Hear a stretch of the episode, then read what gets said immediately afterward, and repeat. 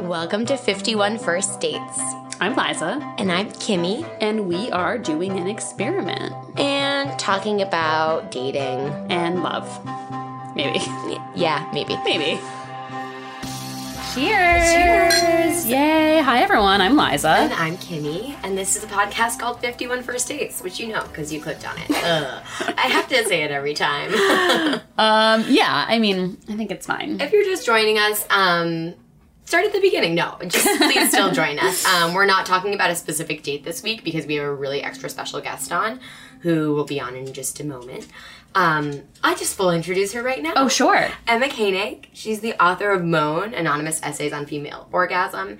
And she's also the author of Fuck I'm in My 20s, of the blog that started Moan. We'll go into more about what the book is, but basically, Basically, she's an extre- extremely cool lady extremely cool lady. who writes about sex. Yeah. And this, other stuff. This book is actually amazing, and I encourage you all to pick up a copy right now. Look at me being so serious.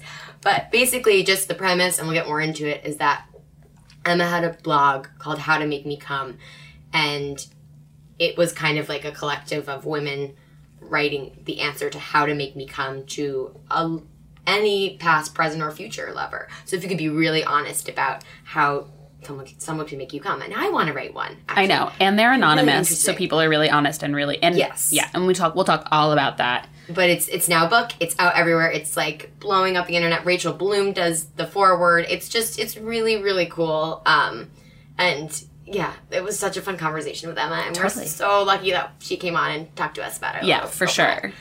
Um, And in other news, in our housekeeping, et cetera, et cetera, et cetera, housekeeping. Um, as you guys know, Kimmy is like not. Uh, this is I'm just no longer like like like not doing. I did 32 out of 51 dates, and there's a pause because there's a really nice person in my life right now. Um, from yeah, the dates. Whoa, From the dates. Um, Date. so I if- won't spoil it. Totally. So if you're joining us, if you're new to us, that's kind of where we are currently at. Spoilers, you should go back to the beginning. It's not date 32 that she's with. It's No, whatever. it's. So you should go listen to her whole journey. Um, and if you are a, continu- uh, a regular, recurring listener who's been with us on this journey for a really long time, thank you. We love you guys so, so much. And thank you for all your input on on what to do going forward. Yes. So like basically we always said we would Doctor Who it, just like cast a new dater, but I'm moving to LA Liza's going to be in New York and we're gonna be able to record together, but shit's gonna get tricky. Yeah, so I Um, think that's something that we are looking at doing now, just to let you guys know where we're at, is hiring hiring. No, Wow. we're not gonna pay them, they're just gonna be on the pod. Uh is is inviting um two or three new daters potentially who will check in with each of them every couple weeks um, by a brief phone call or they'll be here in studio aka my bedroom um, recording with us talking about their dates talking about their journey basically what kimmy did but we're gonna have a couple of them Yeah, and I really appreciate the strong feelings about like wanting to follow someone's journey, logistics, and then just like having a host on if we have a third. Like if we have a dater, a new dater, a new Kimmy, I can leave the pod, or or we'd have like three of us always plus the guest, which just can be a lot, even if we did every other week. So we're gonna like for the meantime, we're gonna take a pause from having a regular dater, but you can all send in like accounts of your dates and we'll talk about them. You can be anonymous. You can do your taxi cab confession, which is your your right after your date impressions. You can give us a little context. You can send us like two little things and then we can talk about them. Um, but then yeah, we just also want to be inclusive. I'm just giving all the rationale. I know I sound like a teacher right now, but No, totally. thinking like I think what Kimmy's like saying is basically like we're we're right now we are in the process of looking for like recruiting and talking to new potential daters to join us. Like we want to do exactly what you guys want and I think the overwhelming response that you guys want to follow someone through many dates and see their journey. And I think it's going to be really fun because they're going to get to compare and contrast their journey with Kimmy's. We're going to get to talk about the ways that they're the same or different. And um, what we really want to bring to you guys is a different perspective. So we're talking to like men. We really want to like chat with people who are like, you know, LGBTQIA plus. Like, uh, we want to bring people Good who's job on da- thank you, uh, who's dating. Um, experiences are just like a little bit different. So we are trying to recruit someone who's got like the right vibe of like openness, silliness, who has chemistry with us. Obviously, it's a little bit of like a casting process, although it's not. Um, you know, we're not looking at headshots, but uh, we're trying to find someone with the right chemistry, and that does take some time. But we really hope to have someone for you in the next couple weeks. So And like in the meantime, maybe a couple. Yeah. Yeah, so and we're maybe still sorting out like maybe like that we check in with because Totally. to be really fucking honest, going on a date a week is very hard. Hard. Yeah. So hard. and then finding time to record about it too. So, but all of that, Liza said it clearly. I didn't. But in the meantime, if you just not even like as oh my god, I can't call it casting. That makes me want to. I know what's the right word. um, Recruiting. just like recruiting. it also sounds so formal. Um, but in the meantime, if you just want to send a one off in, like we've done from some listeners, we might even have a couple that we haven't done. Please send in your first impressions and just like a little bit about the date and we can chat about it. Um, obviously, Totally. it's a bit more of a one sided conversation, but And stick with us. We have really cool, exciting guests in the next couple weeks. We may have some like friends come on as guests to share a first date experience as Mm-hmm. we're working to find our next dater. Um, we really appreciate your support during Yes, this transition, and And- we really appreciate you bearing with us and like still being involved and engaged. And we're we love your emails, we love your notes, we love everything. We love you. we love you so much. Thank you. It also makes my like transition into this whole new part of the country like a little bit less fucking terrifying because I'm going to be really busy when I'm first there. So then, yeah, thank you for like being flexible with us because yeah, Totally. when this comes out, I might be there. I'm definitely already. You there. will be Oh, there. I'm You'll be totally in sunny. California right now. You're in sweaty New York. I am in New York. Um, so yeah, without any further ado, here is our awesome interview with Emma Koenig. Yay! Hi, everybody. Hi everybody, we're back Well- from our intro. From our very serious intro. Um, and just want to say welcome to our guest. Yeah, Emma Koenig, who's joining us Hey. via Skype. Hi, Emma. Hello. How's Uh, it going? Great. Thanks for joining us. Pleasure to be here. I'm Well, away on the other side of the country, but still. pleasure to be like chilling in your bed. Yes. yes. Cool. um, so Emma, as we mentioned in our intro, is the author of Moan, anonymous essays on female orgasm. Um, or the the collector, the curator. How, what I mean, author, but yeah. I, yeah. I, I, it's. I understand how author can kind of feel like a misnomer for this sort of book because it is more like I'm a curator, but uh, when you have a book, sometimes called an author. So I'll take either. I feel like author. I mean, like you wrote a goddamn book, a second book. So I feel like author is appropriate. Whatever floats your boat. cool. Um, so yeah, do you want to just uh, tell our listeners? I mean, I'm sure that like lots of people have heard of how to the How to Make Me Come blog and and know its origins. Um, but do you want to just can you just give us like a little bit of like the life story of this book and how it came to be and everything Totally. about it? Yeah. So basically, a few years ago, after an uncomfortable sexual experience, I found myself thinking a lot about what happened and thinking about communication and sexual experiences and how we learn about sexual experiences and just the female orgasm specifically and why that feels at times like such a different elusive animal than the male orgasm. And um, I couldn't stop thinking about this, and so I wanted to create something uh, channeling my frustration and uh, confusion and excitement about this topic. So I reached out to a bunch of women, and they reached out to a bunch of women, and they reached out to a bunch of women. And I kind of formed this feminist collective of people who all really had something to say on this topic. And I gave them this writing prompt, which was uh, imagine you could write an essay entitled How to Make Me Come and give it to a past, present, or future sexual partner. What would you want them to know, free of judgment or repercussion? And if they didn't want to talk about that, they could talk about anything um, that moved them in relation to sex or the female orgasm. Um, but I basically was trying to create a diverse collection of experiences to show the spectrum of not only female desire but female frustration um, and how different we all are and yet how there are a lot of themes that come up time and time again and uh, so basically i created this as a blog called how to make me come and now it has evolved three years later into this book, Moan, which has some of the essays that were on the original site and a bunch of new ones. And uh, yeah, and it just came out in May. So I'm very excited. Congratulations. It's really, really good. It's Thank you. yeah, it's I feel like every every I I can't imagine a person who wouldn't um, gain something from it. And I really hope men are reading it too, or just all sorts of people are reading it. Um, yeah. so I guess the decision, like taking it from blog to book, how did that happen more specifically? Well, I knew that I always wanted it to be a book. When I first envisioned it, um, I think every once in a while, one has ideas that come to them really vividly and comprehensively all at once. I've only experienced that a few times in my life, which is like the great bummer of like trying to be an artist and create things is that you know, most of the time it's really, really hard to come up with ideas, at least for me. It's really hard to come up with ideas and to follow through on them. I think that's a challenge that many of us face, whether you're in the arts or not.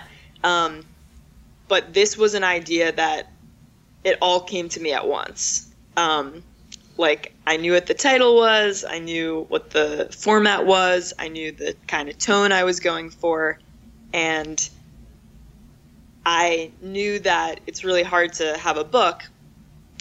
Even having already published a book, it's still, you know, tough world out there.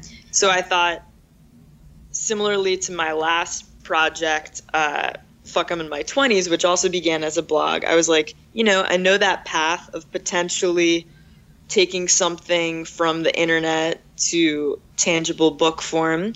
So maybe that's a path to explore.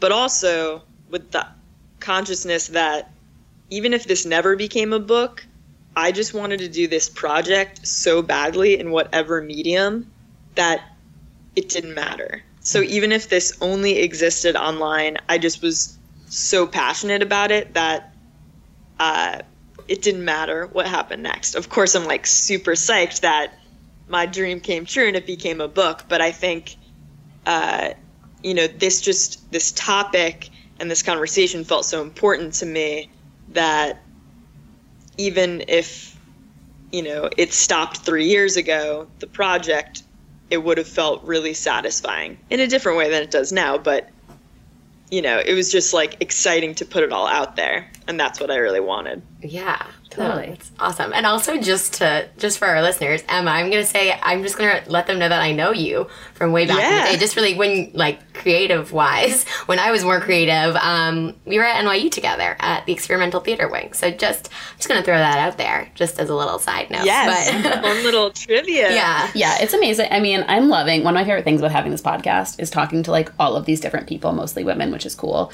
uh, who are like who have like fucking made their thing happen.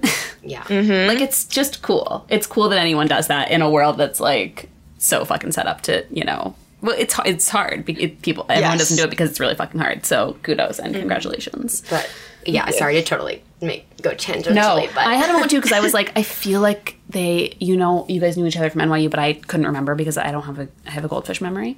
Um, Well, I, I freaked out and refresher for transferred. I could not handle the life Yeah. yet. um, did you I, but now i can't remember did you transfer schools entirely I did, yeah. I think it was like it honestly wasn't only it wasn't ETW. I think it was like and I was familiar with New York. I just like you had some life was stuff. I had some life stuff too. Yeah, my mom Yeah. was first diagnosed with breast cancer then. I don't know, it was like a total I like look back I'm like I wish I could have done that like after college or as like a grad program. I just was fully not ready.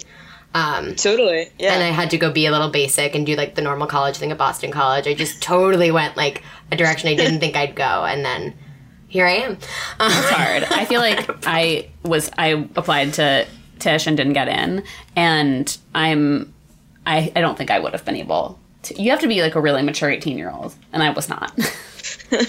Well, I think it's just, I mean, when you really break it down, deciding where you want to spend four years when you're 18 years old is pretty wild. Yeah. Um, yeah. but I think it's like, yeah, it's an adjustment no matter if you like the school you're at or not. It's just like there's so many things happening to you simultaneously, like leaving home and meeting new people and getting older and like trying to figure out what you're going to do with your life. It's a lot.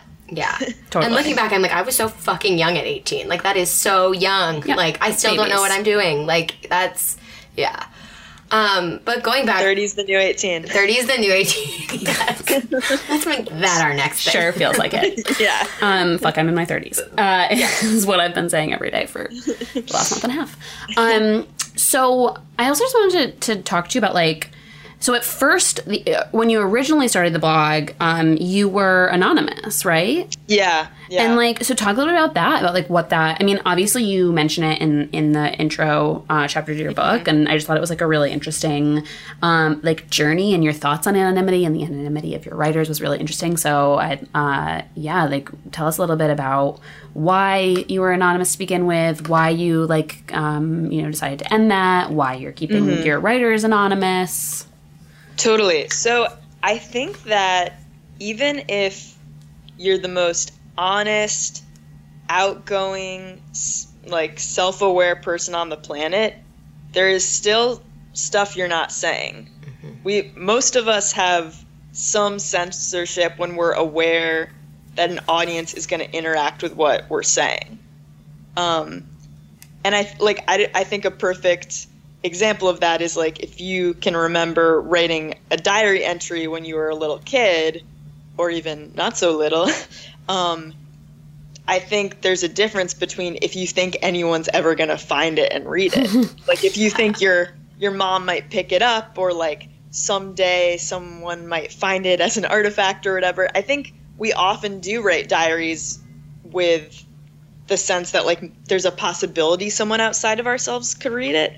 Um, maybe that's just me because I'm a writer, but like No. I think No, I, feel think that way we too. all- yeah, I think we all do that to an extent, and I think that even you know I can say for myself, even as someone who feels really uh, open talking about sex and um, thinking about it and listening to people's stories, it's like I still have things that are personal and private to me. I still am like a private person, even if I'm maybe emotionally uh, open about certain topics. There's still details about myself that I would only share with certain people or maybe with nobody, maybe just with myself. And I think everyone has those things.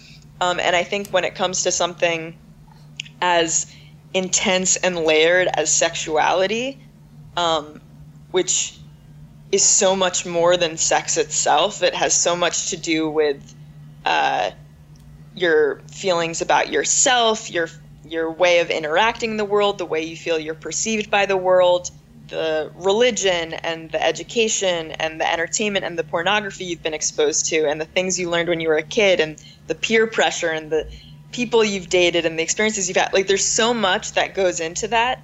Um, and it's so rich and emotional uh, that I feel like it just had to be anonymous to get to the truth. That was just like one of those things, like I said at the beginning when I pictured this project in a very holistic sense all at once.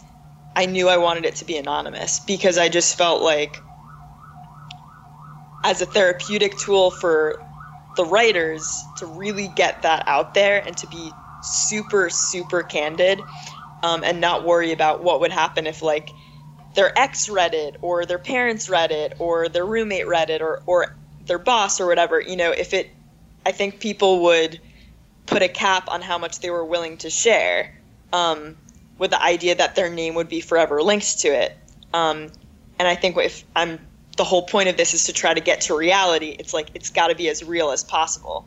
Um, and so for this project at least i think it made sense to have these voices be anonymous and then I think for the reader too, I think that we all write stories in our head about who people are. Even if we see someone on a subway, we like kind of subconsciously are making up stories about what kind of person that is based on what they look like and how old they are and what they're wearing and I think that if you give too many details up front at the beginning of an essay that's really about someone's inner truth and that you could get sort of distracted and your own implicit bias could come out and like color the way you're reading it And so I wanted it to be this very pure, like, this could be anybody.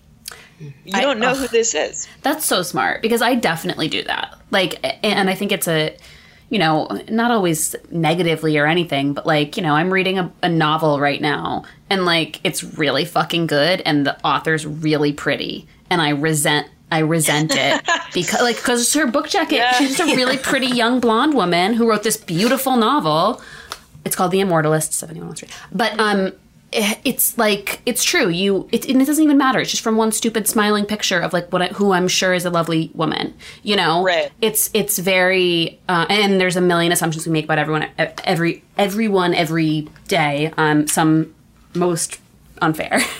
so I think and like that's it's so like wise. even if it's something like relatively innocuous, like what you're describing of just like, oh, this person's so pretty. That's making me have a s- bring up things about myself, bring up things about how I react to other women, and what does that mean?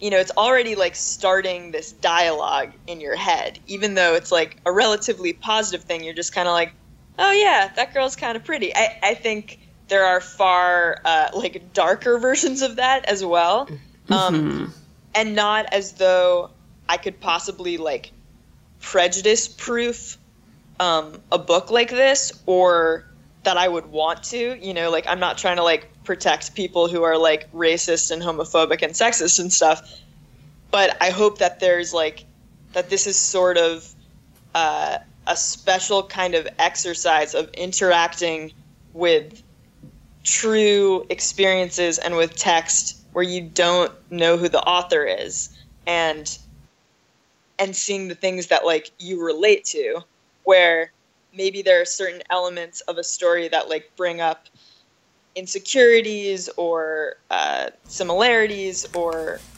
uh, compassion for the author or whatever it is but whatever you're interacting with from the material maybe if you knew exactly what that person looked like or if not what they looked like you know their exact age their ethnicity where they grew up what kind of work they do like you'd already have a picture. And that would just like i think sully the experience somewhat even just like thinking about like what what decade people were coming of age when they were mm-hmm. dating. You know, like I feel like sometimes I will put all all type all kinds of assumptions on people's experiences because they're talking about dating in the early 90s and I'm like, well that Yeah. you know, like again, Right. fairly innocuous, but just like it's cool to be able to connect with someone's like really personal emotional experience with no yeah, none of that or only the bits of that that they decide to give you. that they want to share. Yeah. and I think like as for me, I think um, one reason I was anonymous and another reason that I wanted everyone to be anonymous is like for protection because I feel like as I say in the book, I've been a woman on the internet for a long time and I've been a woman for even longer. And so it's like I just I know how toxic it can be and I feel like even though I'm a little hopefully wiser than I was when I first went on the internet, as I hope we all are, I think that it's like I still have dealt with this strange, um, unexpected consequence of being an artist, which I didn't, none of us could have predicted when we were kids, but uh, of just like the insidious, toxic ways the internet works and people can comment on your work. And I think like of course, I think people are entitled to have opinions and like share them, but I think there is, and people are also really entitled to not like anything I do. like, I don't think everyone has to be a fan by any means, but I think there is another realm where it crosses into just like people truly threatening to rape and kill you Yeah. for just, you know, yeah. writing a short story or something. And so I felt like, given the nature of this, and given the fact that even though it's not my intention to shame men at all, and that's not the thesis of the project in any way, I could see how people could feel defensive, feel uh, upset with the content, and unfairly take it out on the women participating. And as the creator, that I could bear the brunt of that. And I just like, on one hand, was like, yeah, I can't deal with that. Yeah.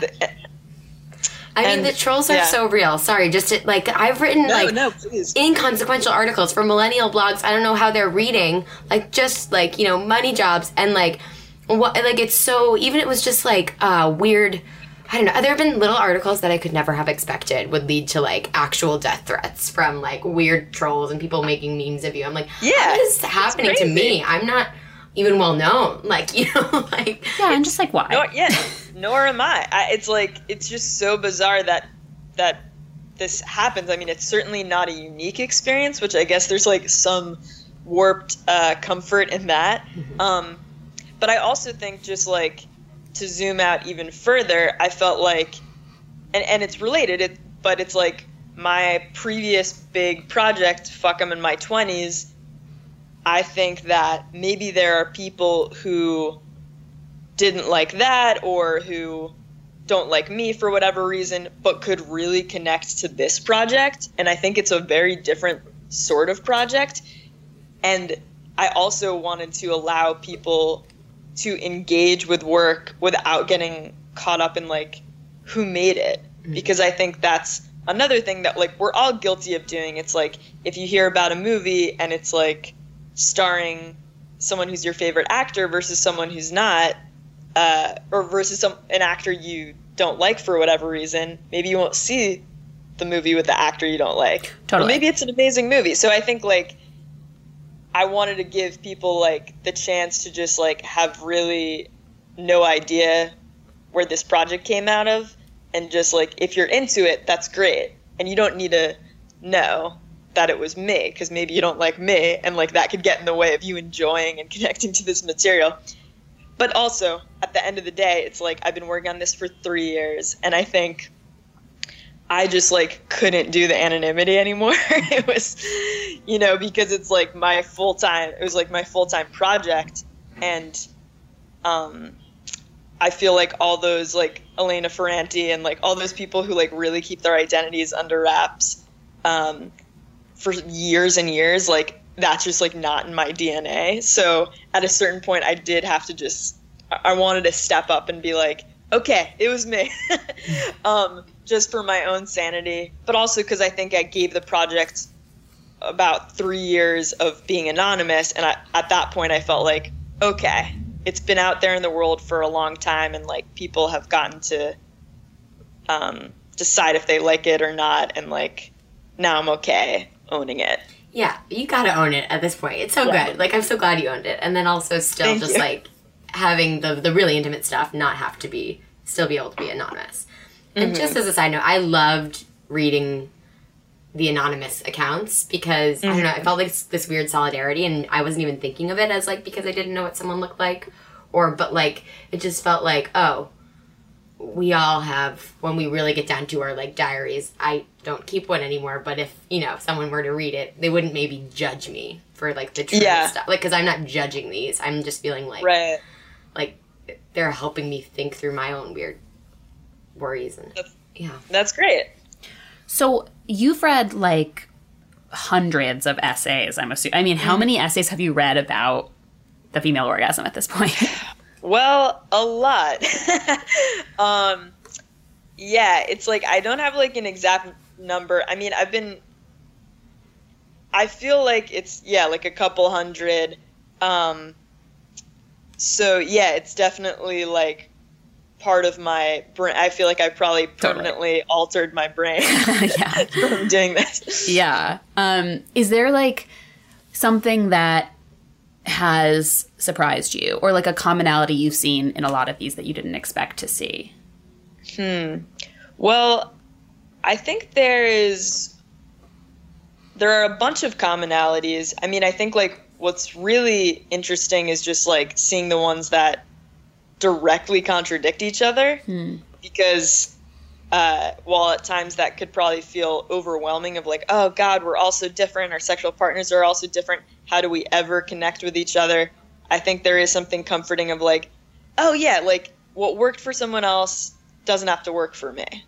Um, but i think in terms of the commonalities one thing that i've been thinking about a lot recently is and maybe it, I don't even know how much it comes up in the book, but just overall, this whole project was the experience of feeling really frustrated sexually until you met the right person. And things changing. And I don't think I'm not trying to uh, create a scenario where like the only way to like get your sexual dreams and needs met is to like have the best partner ever. That's not what I'm saying, but I think what it means is when someone actually listened to you and made you feel safe and that you could trust them, it's incredible like how the sex followed. Mm. Um, and that doesn't necessarily need to be like the person you're going to end up with forever, but I think just like having a partner that's like really listening to you and really treating you well um, ha- can like change the course of your sexual journey. And then I think another thing is that people really want to talk. Mm. Like, I mean, I'm sure there are definitely essays in the book that contradict that and say, like, I don't want to talk about it. I just want to do it. Like, I don't want to have a whole conversation. Um, but I do think that there were many that were just like, hey, let's have a situation where we can get on the same page about stuff. Let's create a dialogue where we're allowed to bring up things that we want. Like, because why not? Like, that's only going to make it better. Yeah. Um, it's such, it's like, it's so funny because we talk a lot about dating more than sex. Obviously, those things go hand in hand, but just in terms of like yeah. a lot of first dates. But the thing that comes up, especially in early dates for us the most, is just people want to have the conversation or talk about it, especially when deciding what they're doing or like even as simple as like what they're doing that night for the date. Like it's just this like I feel like similarly like just everyone again, right? Everyone is, you know, not everyone, but the, the right. wanting to I'm gonna just generalize away. Um yeah. but just that it feels similar, just like conversations uh, are really helpful. And I guess I personally like even even though I want to have the conversation, sometimes I shy away from it, even though I feel like I don't know. Yeah, I mean, I think it's. I will say, like, I am not some like superhuman who can like navigate all difficult emotional conversations with ease. Like, I think everybody, it's it's like not easy to have those kind of conversations. Um, and I mean, not all of them are hard either. Sometimes it's just like being honest about what you want. But I think like I understand not wanting to talk about stuff. Like I really do. Yeah. And yeah. I think like I've even had experiences where you know, I thought like there was like one time where I thought I'm very anxious about sex for a particular reason and I was about to have sex with a new person and I was like maybe I don't need to say anything. Maybe we can just have sex for the first time and then I can kind of talk to him about like, oh, by the way, I was nervous because of A, B, and C. Um, but then I couldn't even make it that far because I just started like crying, and I was like, before we had sex, and I was like, okay, I guess I do have to like my my body is like telling me I have to actually talk about what's going on with me emotionally. I can't just like skip through, have the fun part, and then if I want to like share what's going on, it was like I kind of didn't have a choice. I was like, all right, I guess I'm talking about what's on my mind now. Yeah, yeah, um, yeah. And yeah, it's tough. Totally. I mean, I think that talking about your feelings is like terrifying for such a large percentage of the population, and then like mm-hmm. talking about your feelings about sex is like compounds the fear. I mean, for me personally, yeah. compounds yeah. the fear in a huge way that I've had to work really hard to like try to, you know, not even like not feel it. I still feel it, but to like mm. let it be fear and then just like move past it. And then especially in the context of anything related to sex that it, like my history with sex affects me so much. Like mm-hmm. in, it, or even what you said with the crying, like it's so crazy how much our bodies remember and associate. Um, yeah, yeah, totally. It's and that like you can feel, yeah, you can feel like your body can respond to emotions before your brain does. Is something mm-hmm. that is like kind of amazing and also hard to takes a long time to understand. Like I just turned 30 and I still feel like I have moments where I'm like, why am I freaking out? And it's like, oh, yeah, because of this. Yeah. Um totally. Yeah, I think it it takes a long time to I, I mean i think like part of the reason it's so hard to talk about these things is because I think there's so much pressure from many angles to feel like you're a sexual expert.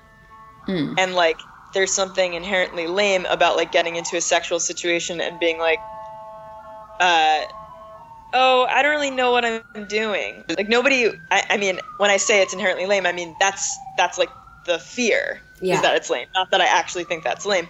But uh yeah, I think it's like we just everyone wants to be like uh I know what I want. I know how to please my partner. Like I, got this. And it's just like it's just not always that simple. And so to kind of have the conversation, it's more than having a conversation. It's like admitting that you're not uh, an omniscient sex god at all times, like that you can't read people's minds and they can't read yours, and like having to like tear down this idea that like you know everything about yourself is scary. Like that's like such a bigger conversation Totally. Yeah. Omniscient Sex God would be a great band name. Yeah. for sure. I'd go see that band. Like, Yeah. uh, especially if it was like a girl group. um, yeah, yeah. I mean, it's it's true. It's and it is something that I think it's hard for a lot of people to learn.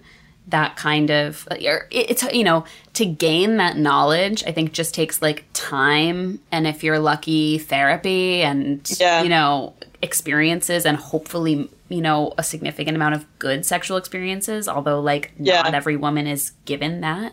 Um, but it is one of those things that I feel like it's hard to like. I you know so so trite, but I wish I could tell my like 16 year old self embarking into the sexual world like you know be patient with yourself give it time Totally. give it like you know it's not it's not a thing that just clicks or it's not something that you are um it, that kind of communication like self knowledge etc it's just earned or found Yeah. Totally. yeah Like, yeah, I always feel like just thinking way back, just always having to feeling like I had to prove myself in some way, but never. I don't know.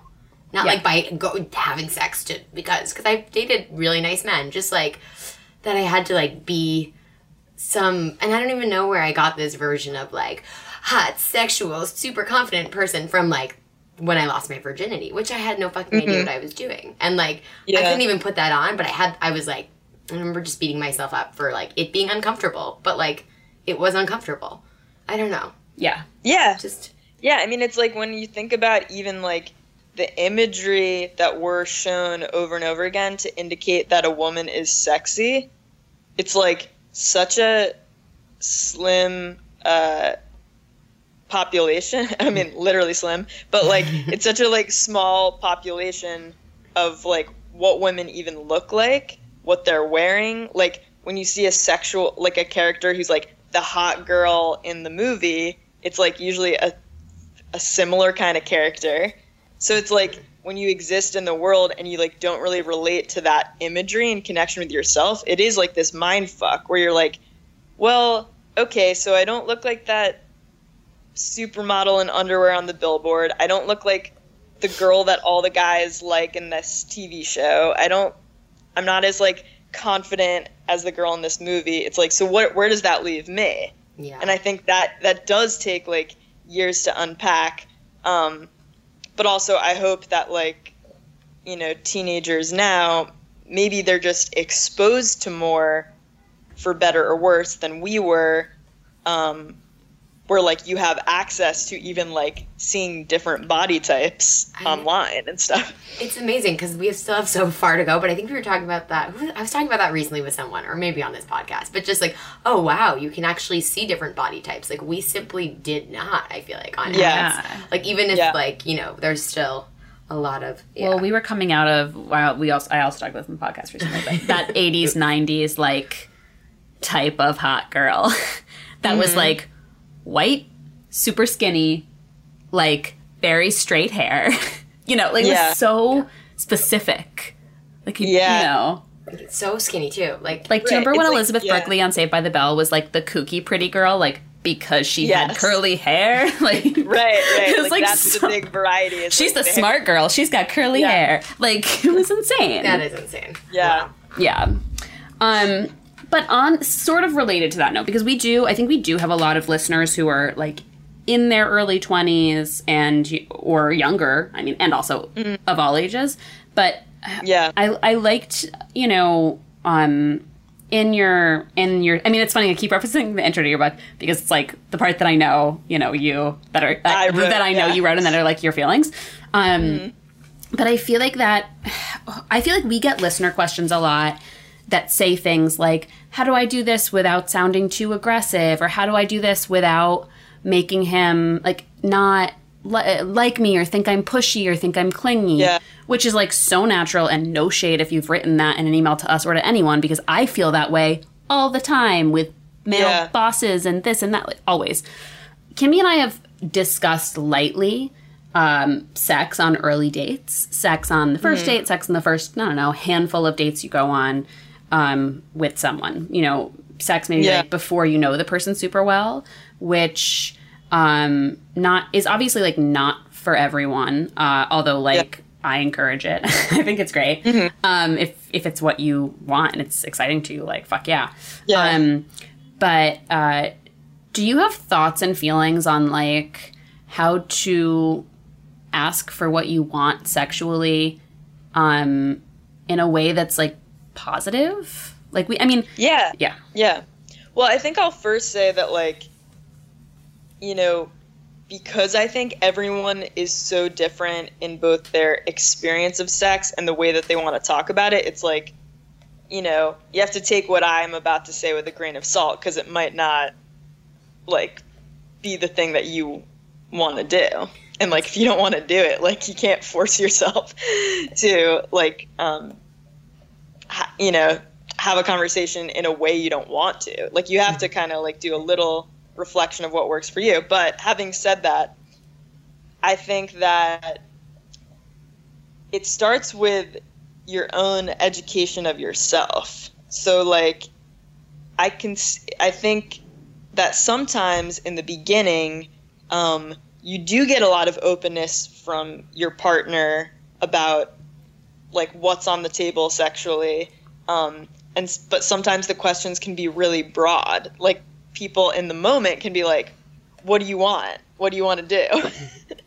And i think that sometimes hearing that uh, it can be a little overwhelming because you're like uh, what do i want to do? Uh, have sex i guess? Like you kind of just like it's Yeah. hard to like get really specific. So i think like you have to do that work beforehand and be like, okay, let me, you know, whether you're like masturbating or just like thinking and journaling or whatever it is, to just be like, okay, let me like close my eyes and think, what actually turns me on?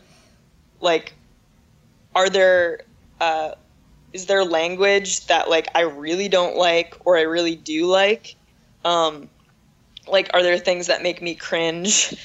Uh, I think, are there things that like always make me feel good? Are there things I've always wanted to try? Like, you have to ask yourself a lot of questions first so that when somebody asks you like what you want, like, it's you're not just like uh I, I, I don't know like kind of whatever you want like you are able to have a little more agency and be like you know what i really like is x and i promise that is hot like i promise just saying i want you to do x is hot.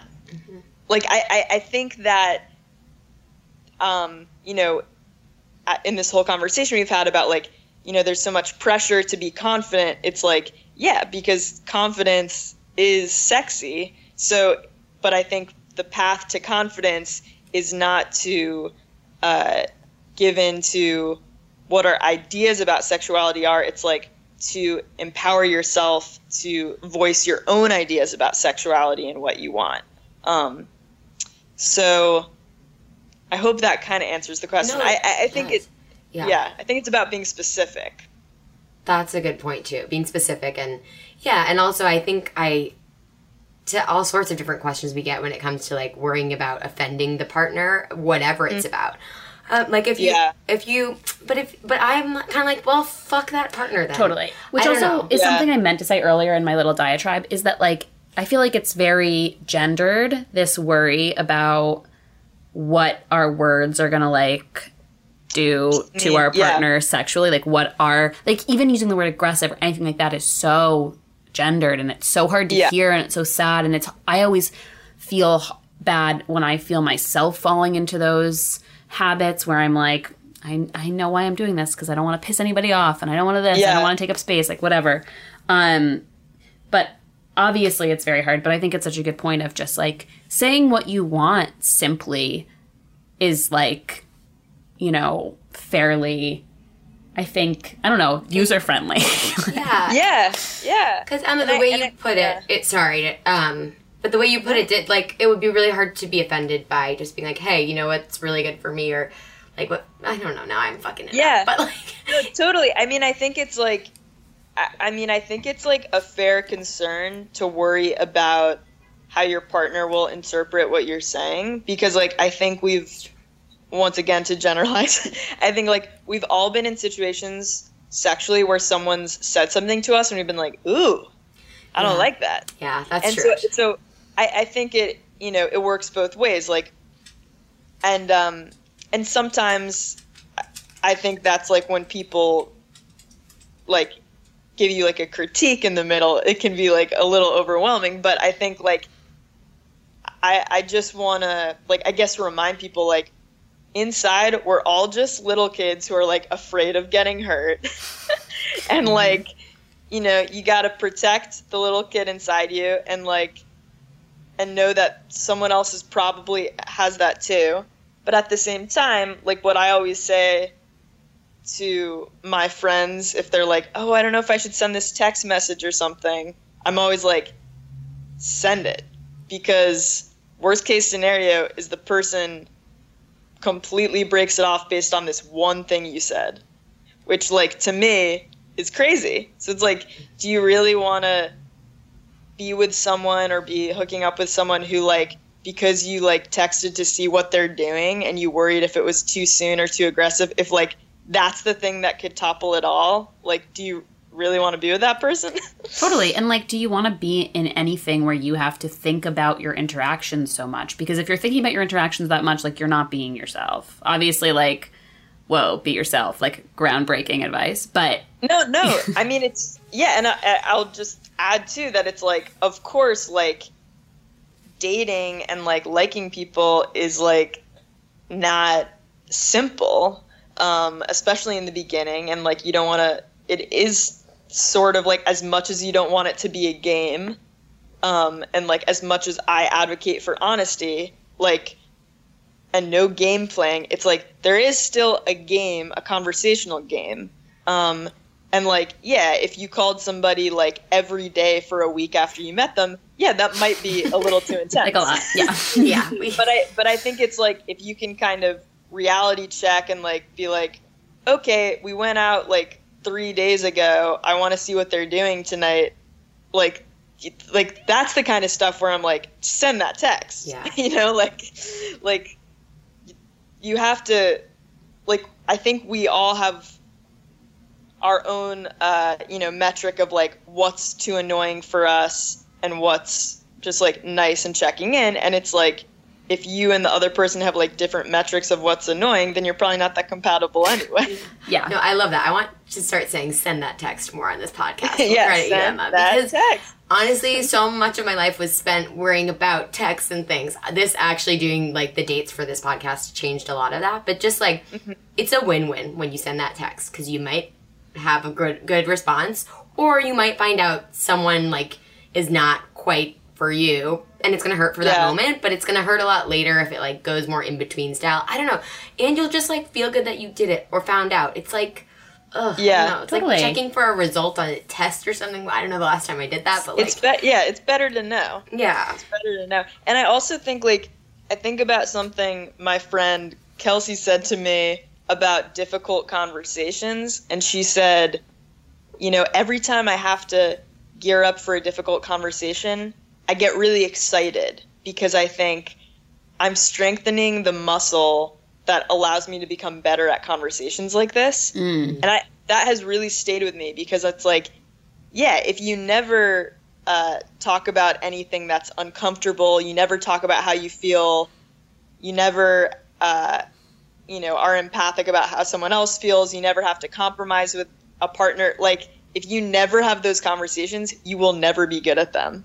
And so it's like, when you have to have one, it's like, great, this is an opportunity to like improve my skills at like being a person and like being good at like dealing with conflict in relationships, which is like the results of which are like applicable in so many areas of your life. So try to think of it as a good thing. Yeah, I know that's I like easier that. said than done, but Yeah, and then also it's the same thing with like then I don't know. I I am I mean I'm a, have never been able to initiate hard conversations. I'm better at it now because I like met someone who helped me who forced me to do it.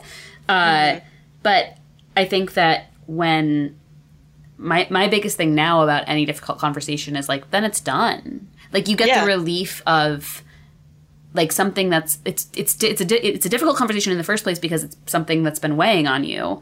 And if you have Yeah. the conversation usually like there's some kind of resolution even if it's not satisfying. Right. it's like well i've literally like take taken a stinger out of my arm you know? Like mm-hmm. something that was just like fucking poison and in my side is gone. Yeah, yeah. or different. I don't know. Different poison sometimes.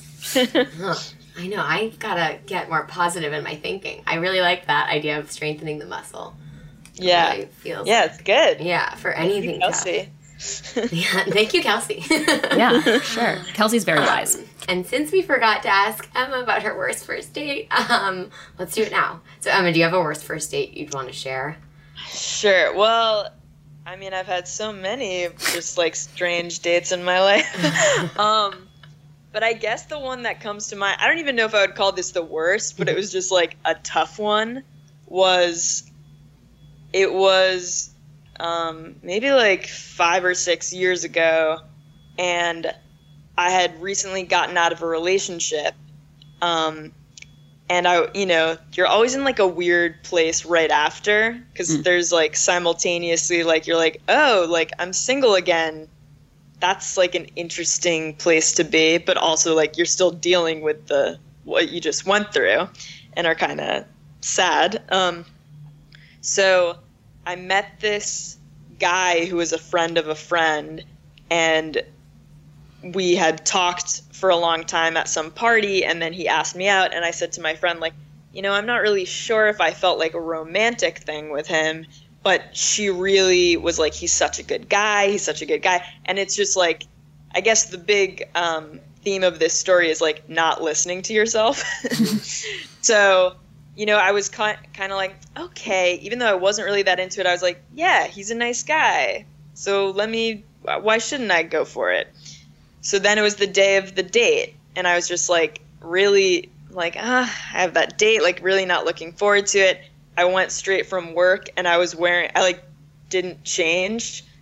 Uh, I was wearing like a button down, like long sleeve shirt and like pants, and and I was like, uh, I feel like yeah, subconsciously, like my body was like, you don't want to be here. Like you're not like making an effort to do this. Like you don't want to do this. But I was like, no, I got to give it a chance. I got to put myself back out there. And uh, I was like, it'll be fine once you're on the date. Like you'll probably have fun. And so then I went and met up with him. And as soon as I walked in, just like in the pit of my stomach, I was like, I don't want to be doing this.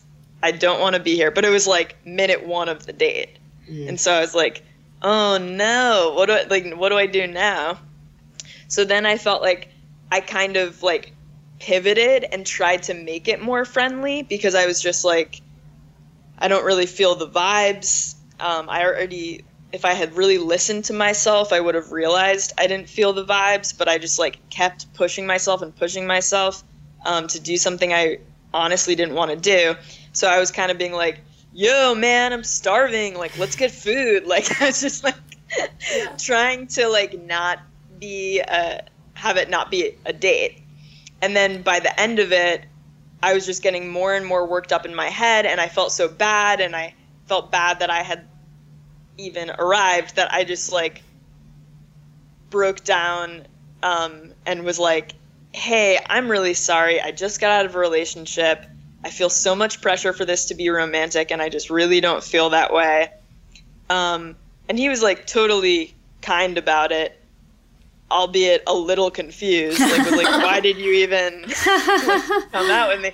Um, and I was just like, "Okay, cool." And then I just like walked away and like cried for ten blocks. Oh, Um, and I just, but it was like a really, so it was just like the whole thing was really uncomfortable, but it was good because it made me realize, like, if you don't want to go out with someone, you don't have to. Like, I think that there's often this pressure, especially for women, when you're like, oh my God, like, how am I ever going to find somebody? Or like, I just want to connect with somebody. totally. Or like this guy Um, likes me and wants to take me out, so I should Right. say yes Yeah. because he asked. Which even if you don't like him, like yeah, Totally. Yeah. And I think it's like that can then translate to our sexual experiences where it can be like, oh, it's such an honor to be here. Like, I'll do whatever you say and like won't speak up about my own needs because it just feels like to connect with someone in this way is like such a precious commodity. So, how could I ever turn it down? Um, Yeah. but like we really have to ask ourselves like do you are you even interested in this person like do you even are you even ready to go on a date are you, do you even want to have sex like all of these things um Yeah, no, that's really such a good point to keep remembering because we're always like, go on a date. But it's because for me to break a pattern I was in of like Mm-hmm. shitty half relationships for too long, I like, yeah I needed to get out there for like many different reasons. But if you don't, Yeah. you don't have to go on a date. Like, Totally. or, like, or like, I think that's such just like really asking yourself. It's so similar to the sex thing, like Mm-hmm. what you felt on that date. Where sometimes it's like I pressure myself into certain things. Yeah. yeah and i also think that there's something like i think it's so good to get feedback from your friends you know and to like check in and explain how you're feeling and like keep them posted on like you know people that you like and what happened it's good but i think also we have to be wary of like giving our friends input too much power mm-hmm. to the point where it can convince us that like we're potentially interested in people that we're not totally. Yeah. or vice versa like Yeah. if you really like somebody and your friends don't like them i'm in in that case like maybe who knows maybe he's like a scam artist or something but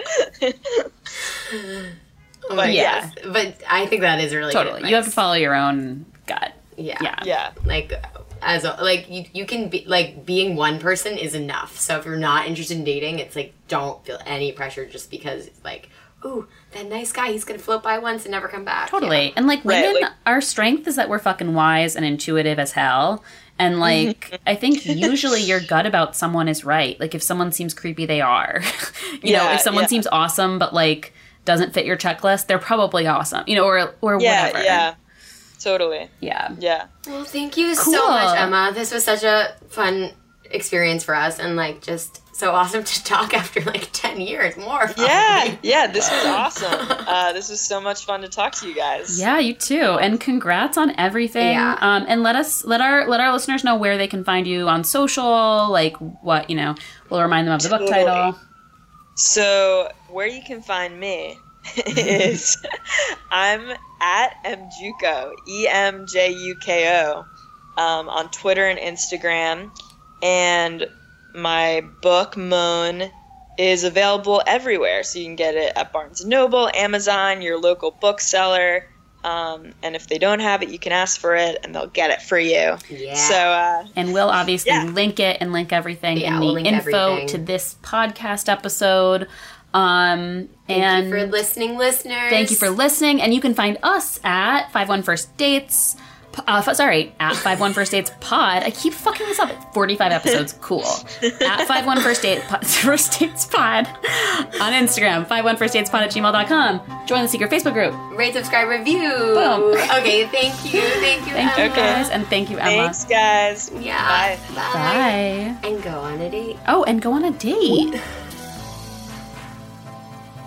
Special shout out and thanks to Jim from 5 Ohm for recording our episodes and making us sound pretty. Yes, thank you. And also a big shout out to Anthony, also from 5 Ohm, for making us sound really good in post. And you should check 5 Ohm out online at 5ohm.com. And that's spelled F I V E O H M. Om.